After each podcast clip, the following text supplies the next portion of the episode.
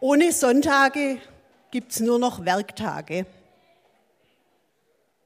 Mit diesem Slogan startete die Evangelische Kirche in Deutschland und der Arbeitskreis christlicher Kirchen 1999 eine Initiative zum Sonntagsschutz. Hintergrund war die Frage nach erweiterten Ladensöffnungszeiten am Sonntag. Und in dieser Erklärung wird, ist davon die Rede, der Sonntag ist ein Symbol für die Würde und Freiheit, die dem Menschen von Gott herkommen. Durch sie ist das Bild des Menschen in unserer Gesellschaft geprägt. Dabei soll es auch bleiben. Deshalb wollen wir den Sonntag als Tag des Gottesdienstes, der Muße und der Besinnung erhalten.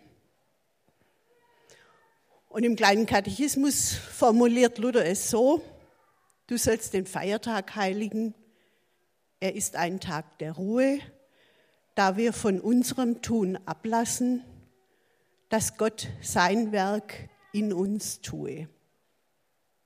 Also es geht um die Frage, was soll am Feiertag, am Sonntag erlaubt sein und was nicht. Und das ist eine Frage, die ist heute noch so aktuell wie 1999. Wir sind in der Predigtreihe Unerschrockener Glaube. Und wir sehen uns da Geschichten an, in denen Jesus unerschrocken seinen Standpunkt deutlich macht. Und die Frage ist, wie können wir zu Menschen mit einem unerschrockenen Glauben werden? Was kann uns dabei helfen?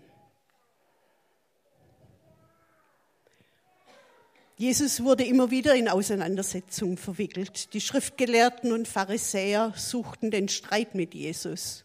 Sie provozierten weil sie sich durch ihn und seine Botschaft in Frage gestellt fühlten.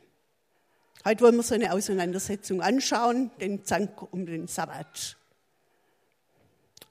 Der Predigtext steht in Matthäus 12. In jener Zeit ging Jesus an einem Sabbat durch die Kornfelder. Seine Jünger hatten Hunger, sie rissen deshalb Ähren ab und aßen davon. Die Pharisäer sahen es und sagten zu ihm, sieh her, deine Jünger tun etwas, was am Sabbat verboten ist. Da sagte er zu ihnen, habt ihr nicht gelesen, was David getan hat, als er und seine Begleiter hungrig waren, wie er in das Haus Gottes ging und wie sie die heiligen Brote aßen, die weder er noch seine Begleiter, sondern nur die Priester essen durften? Oder habt ihr nicht im Gesetz gelesen, dass am Sabbat die Priester im Tempel den Sabbat entweihen, ohne sich schuldig zu machen? Ich sage euch, hier ist einer, der ist größer als der Tempel. Wenn ihr begriffen hättet, was das heißt, Barmherzigkeit will ich, nicht Opfer, dann hättet ihr nicht Unschuldige verurteilt, denn der Menschensohn ist Herr über den Sabbat. Darauf verließ er sie und ging in ihre Synagoge. Dort saß ein Mann, dessen Hand verdorrt war. Sie fragten ihn, ist es erlaubt, am, Sonntag, am Sabbat zu heilen? Sie suchten nämlich einen Grund zur Anklage gegen ihn. Er antwortete, wer von euch wird, wenn ihm am Sabbat sein Schaf in eine Grube fällt, es nicht sofort wieder herausziehen? Und wie viel mehr ist ein Mensch wert als ein Schaf? Darum ist es erlaubt, am Sabbat Gutes zu tun. Dann sagte er zu dem Mann, streck deine Hand aus. Er streckte sie aus und die Hand war wieder ebenso gesund wie die andere. Die Pharisäer aber gingen hinaus und fassten den Beschluss, Jesus umzubringen. Wir sehen da die Kontrahenten, auf der einen Seite die Pharisäer und auf der anderen Seite Jesus. Die Pharisäer sagen, Ehrenabstreifen am Sabbat oder Ehrenabstreifen ist Arbeit und das darf man am Sabbat nicht. Und Jesus sagt, es gab immer wieder Ausnahmen vom Gesetz, von dieser Lebensordnung Gottes für das Volk Israel. Wieder und wieder suchten die Pharisäer die Auseinandersetzung über Themen wie Fasten, über die Scheidung, über die Frage von Reinheit, von Unreinheit. Und hier jetzt die Frage vom Sabbat. Und wieder bezieht Jesus Position, wie wir es schon am letzten Sonntag bei den Familienangelegenheiten gesehen haben. Einerseits klar und dann doch wieder mit einer Herausforderung. Was genau ist erlaubt? Gutes tun. Keine Verbotslisten, keine Aufzählung von Einschränkungen, so wie die Pharisäer das gern gehabt hätten. Gutes tun.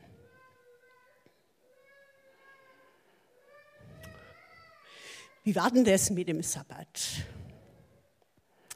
Eine Hungersnot für die Israeliten nach Ägypten. Sie waren Wirtschaftsflüchtlinge. Die Ägypter gaben ihnen zu essen, machten ihnen aber im Laufe der Zeit das Leben immer schwerer durch harte Arbeit. Sie mussten aus Lehm Ziegel herstellen und das Pensum wurde immer mehr erhöht. Die Ägypter beuteten die Israeliten aus. Nach der Befreiung und der Rettung im Schilfmeer auf dem Weg ins gelobte Land gibt Gott dem Volk die zehn Gebote. Und da finden wir das Sabbatgebot. Gedenke des Sabbats, halte ihn heilig. Sechs Tage darfst du schaffen und jede Arbeit tun. Der siebte Tag ist ein Ruhetag, dem Herrn, deinem Gott geweiht. An ihm darfst du keine Arbeit tun. Du, dein Sohn und deine Tochter, dein Sklave und deine Sklavin, dein Vieh und der Fremde, der in deinen Stadtbereichen Wohnrecht hat. Denn in sechs Tagen hat der Herr Himmel, Erde und Meer gemacht und alles, was dazugehört. Am siebten Tag ruhte er. Darum hat der Herr den Sabbattag gesegnet und ihn für heilig erklärt. Nach den Erfahrungen in Ägypten ist es eine frohe Botschaft für das Volk Israel. Der Sabbat ist ein Geschenk Gottes an die Menschen. Er erinnert daran, dass Arbeit nicht alles ist. Dass sechs Tage reichen, um für seinen Lebensunterhalt zu sorgen und dass man danach einen Tag der Ruhe braucht, um sich neu auf Gott auszurichten und ihm für alles zu danken. Der Sabbat soll den Menschen helfen, aus dem Hamsterrad von Gier und Arbeit auszusteigen. Es soll vor Ausbeutung schützen. Die Familie, die Sklaven, die Fremden, die Mitbewohner waren eingeschlossen in diesen Rhythmus von Arbeiten und Ausruhen.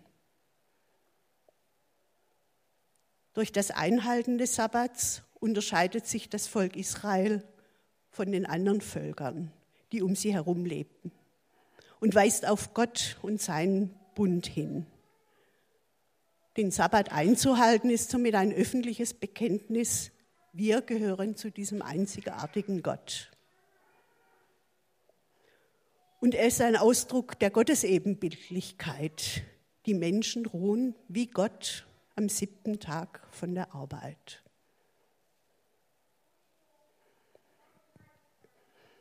Im Judentum zur Zeit Jesu galt der Torah-Gehorsam. Torah, das waren die Gesetze und die Propheten. Und die Pharisäer sahen in der Befolgung des Gesetzes das Ziel an sich. Wer das Gesetz nicht übertrat, galt nach diesem Denken als sündlos.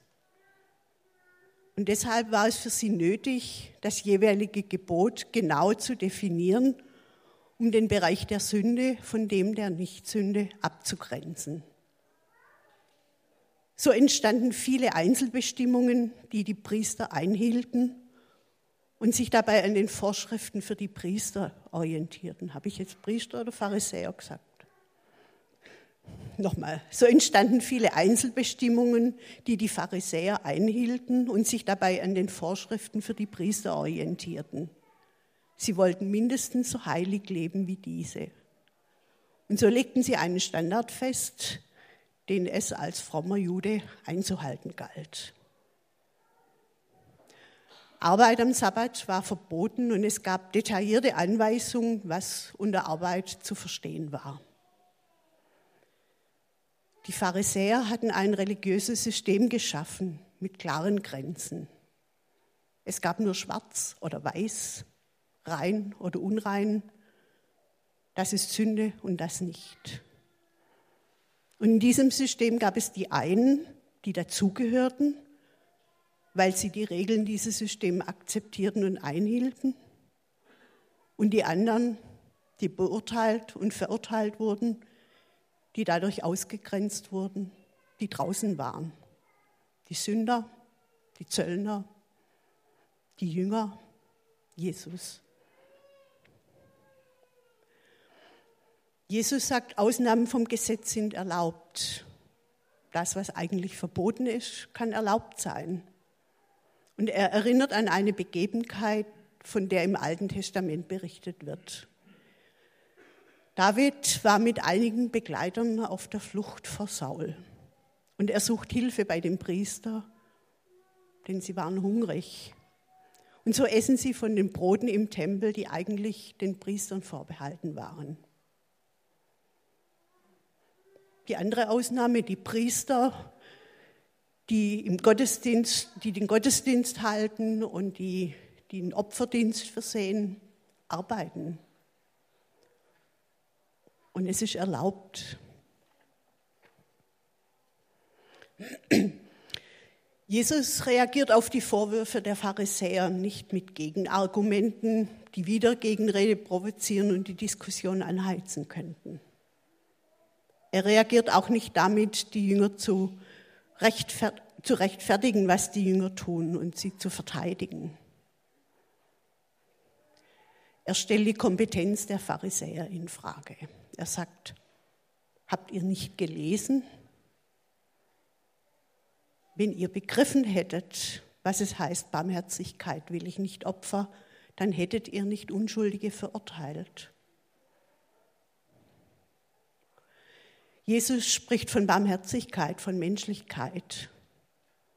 Die Pharisäer wollen die Jünger bei Jesus anschwärzen. Um rohe Getreidekörner zu essen, da muss man wirklich Hunger haben, denn das ist nur keine Delikatesse. Barmherzigkeit könnte hier sein, nachzufragen, warum sie das tun, was ihre Bedürfnisse sind und ihnen etwas zu essen geben. Aber das wäre auch womöglich Arbeit gewesen und das war für die Pharisäer undenkbar.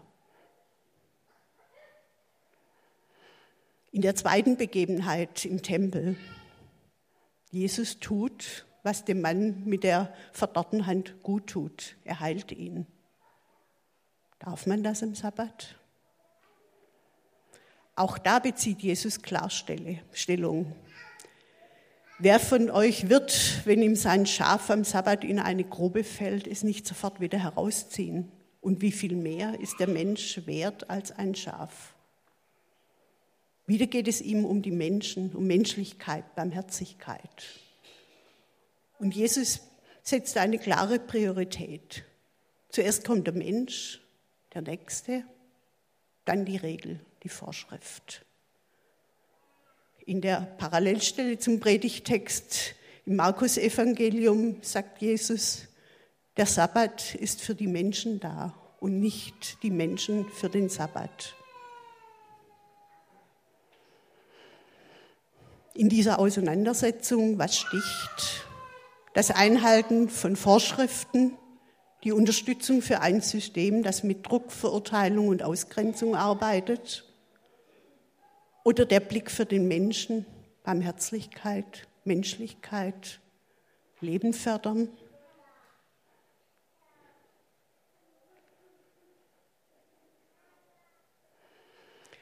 Vielleicht kennt es der eine oder andere. Du kommst in eine Gruppe von Menschen und da hast das Gefühl, ich muss aufpassen, dass ich hier nichts falsch mache. Du merkst, da gibt es irgendwelche Regeln, die sind nicht ausgesprochen, aber alle halten sich daran. In so einer Atmosphäre, da kann ich nicht mehr ich selbst sein, so wie Gott mich geschaffen hat. Ich habe da auch eine gegenteilige Erfahrung gemacht. Als ich ganz neu zu Elia kam, da standen in der Lobpreiszeit beim Singen alle auf. Ist ja heute auch fast noch so. Und es ist ja auch gut, denn im Stehen singt sich einfach leichter. Ich war da neu und ich bin sitzen geblieben. Das hatte einfach mit meiner Prägung zu tun. Und ich hatte das Gefühl, das ist hier okay. Niemand schaut mich deswegen scheel an. Und ich habe nicht zu befürchten, dass ich deswegen angesprochen werde. Ich erlebte eine Atmosphäre der Freiheit. Natürlich hat jede Freiheit ihre Grenzen, aber ich habe es als wohltuend und entlastend erlebt, die Erfahrung von Offenheit und Barmherzigkeit mit dem Menschen, so wie Gott barmherzig mit mir ist und ich bei ihm sein kann, wie ich bin. Doch zurück zum Predigtext. Der Streit darüber, was am Sabbat erlaubt ist und was nicht, das ist das Vordergründige. Dahinter steht ein viel grundsätzlicher Konflikt. Eine Rivalität zwischen den Pharisäern und Schriftgelehrten und Jesus. Es geht um die Frage, wer vertritt das wahre Judentum. Die Juden, repräsentiert durch die Schriftgelehrten und Pharisäer, oder Jesus. Wer hat und lebt den richtigen Glauben? Es geht den Pharisäern nicht so sehr darum zu ergründen, was Jesus in der Sabbatfrage zu sagen hat. Sie suchen einen Grund, ihn anzuklagen und letztlich aus der Welt schaffen zu können samt seiner Botschaft. Was wirft Jesus in die Waagschale? Er sagt, hier ist einer, der größer ist als der Tempel. Ich bin mehr als die Priester, der Kult, die Regeln, alles, was mit dem Begriff Tempel umschrieben wird. Ich bin der Messias. Und deswegen kann ich entscheiden, welche Bedeutung das Gesetz hat. Der Menschensohn ist Herr über den Sabbat. Damit nimmt er eine Autorität für sich in Anspruch, die Autorität Gottes. Das ist für die Pharisäer eine Provokation. Denn damit untergräbt er ihre Autorität und das ganze System des Judentums, das ihre Identität ausmachte. Jesus und seine Botschaft waren gefährlich für ihre Stellung. Das Volk könnte sich ihm und dieser Bewegung anschließen und das wäre dann das Ende ihres Einflusses. Deshalb fingen sie immer wieder den Streit mit Jesus an. Und jetzt reicht es ihnen. Sie sind wütend. Sie beschließen, Jesus umzubringen.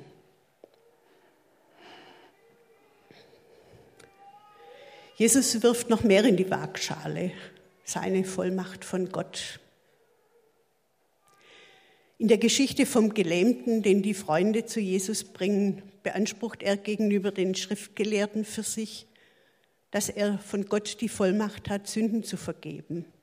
Und zum Zeichen dafür heilt er den Gelähmten. Jetzt heilt er am Sabbat und vermittelt wieder, dass er von Gott bevollmächtigt ist. All diese Heilungen sind Vorzeichen des kommenden Reiches Gottes, von dem Jesus spricht und bestätigen seine Botschaft. Viele Menschen nehmen diese Botschaft auf für die Pharisäer ist das Verhalten Jesu Gotteslästerung. Damit haben sie einen richtigen Grund, Jesus anzuklagen. Jesus weiß das, aber er bleibt bei seinem klaren Kurs.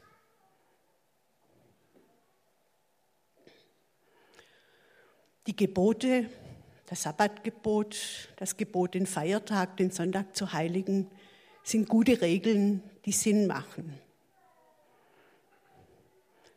Der Landesbischof Heinrich Bedford Strom sagt dazu, Zu den Rhythmen des Lebens gehört Arbeit, aber auch Ruhe. Diese Rhythmen bedürfen der Achtung. Der Mensch braucht Tage der Ruhe, die nicht der Kommerzialisierung dienen. Dabei geht es um die Frage, wie die Wirtschaft gestaltet wird. Insofern ist der Sonntag als arbeitsfreier Tag etwas ganz Wichtiges, um schließlich dem Druck der Wirtschaft alles unterzuordnen, zu begegnen. Zudem ist der Sonntag der Tag des Gottesdienstes. Somit birgt er seine Heiligkeit in sich. Was bedeutet es, den Sabbat zu halten, den Feiertag zu heiligen? Es geht dabei um die Wahrnehmung der Freiheit der Kinder Gottes, zu arbeiten und zu ruhen. Es geht um die Wahrnehmung der Freundlichkeit Gottes, der den Menschen ein gutes Leben anbietet. Es geht darum, Gutes zu tun, das zum Leben hilft und Leben fördert.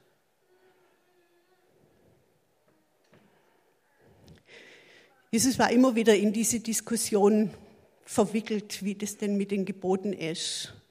Und auf der Frage nach dem wichtigsten Gebot sagt Jesus, Du sollst den Herrn, deinen Gott, lieben mit ganzem Herzen, mit ganzer Seele und mit all deinen Gedanken. Das ist das wichtigste und erste Gebot. Ebenso wichtig ist das zweite, du sollst deinen Nächsten lieben wie dich selbst. An diesen beiden Geboten hängt das ganze Gesetz samt den Propheten.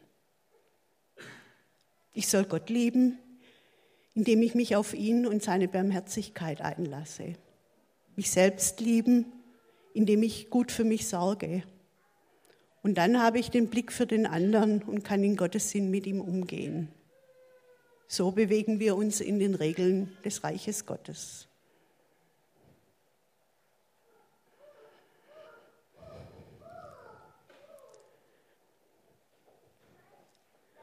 Aber es stellen sich schon Fragen.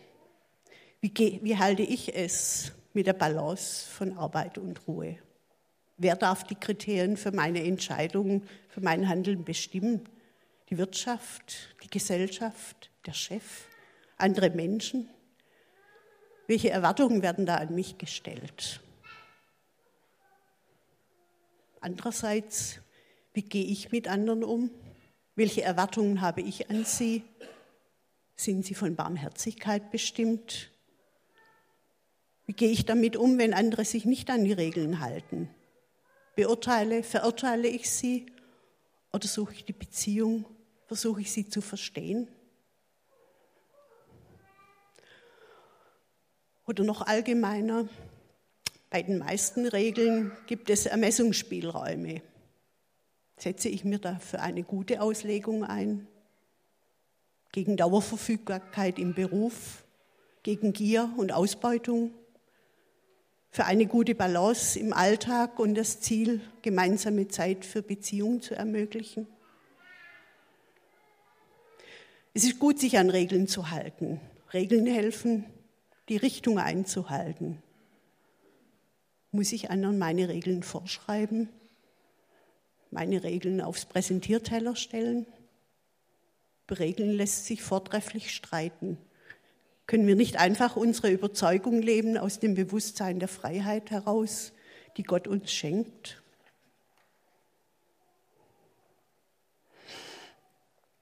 Jesus war nach seiner Taufe 40 Tage in der Wüste, um in der Einsamkeit und Stille Klarheit zu bekommen, um die Stimmen in seinem Innern wahrzunehmen und seinen Standpunkt für die späteren Auseinandersetzungen zu finden. Er wusste, dass diese Auseinandersetzungen lebensbedrohlich waren. Trotzdem scheute er sie nicht. Er suchte immer wieder die Einsamkeit und Stille, um Kraft zu schöpfen und in der Beziehung zu seinem Vater zu bleiben, um in der Balance von Dienst und Zurüstung zu bleiben. Auch wir brauchen die Balance von Arbeit, Anforderung und Ruhe. Zeit des Innehaltens, ob am Sonntag oder sonst, um offen zu werden für Gott und sein Reden, um von ihm die Orientierung zu bekommen, die uns hilft, unseren Standpunkt zu finden und zu festigen. Wie kann ich mein Leben gut gestalten im Rhythmus von Arbeit und Ruhe? Wie kann ich die Sicht Gottes für die Menschen finden? Das Stichwort Barmherzigkeit. Wie kann ich meine Motivation erkennen, warum ich etwas tue oder nicht? Und ob dahinter steckt, dass ich einfach die Auseinandersetzung scheue. Wenn ich gut bin im Regeln einhalten, merke ich, wenn Gott etwas anderes von mir will und tue ich es auch. Wie kann ich aus all dem einen klaren Kurs für mich finden, damit ich gute Entscheidungen treffen kann? Und die müssen wir ja ganz oft spontan treffen. Ich denke, wenn es uns gelingt, in dem Ganzen eine gute Ausgewogenheit zu finden, dann kann auch unser Glaube unerschrocken werden.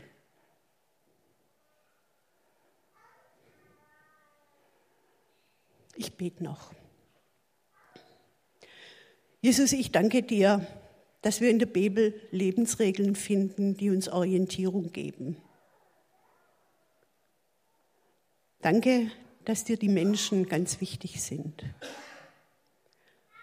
Zeige uns, wie wir für uns ein gutes Maß finden, deine Regeln zu beachten, in aller Ernsthaftigkeit, Freiheit und Barmherzigkeit. Zeige uns, wie wir uns einsetzen können gegen Regeln oder ein System, wo Menschen ausgegrenzt werden. Wie wir konkret Barmherzigkeit leben können.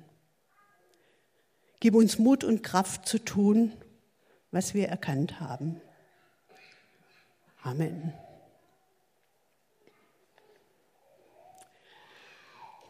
Ich lade euch jetzt ein, miteinander ins Gespräch zu kommen. So drei, vier Leute ähm, so zu zwei Fragen. Zum einen, wie gelingt es mir, im Rhythmus von Arbeit und Ruhe zu leben? Wo brauche ich da vielleicht auch noch ein bisschen mehr Mut oder einen klareren Standpunkt? Und das andere, wie gehe ich überhaupt mit Gottes Regeln oder auch anderen Regeln gut um? Dreht euch zueinander, wenn ihr euch nicht kennt, sagt erst noch euren Namen, dass ihr wisst, mit wem ihr redet.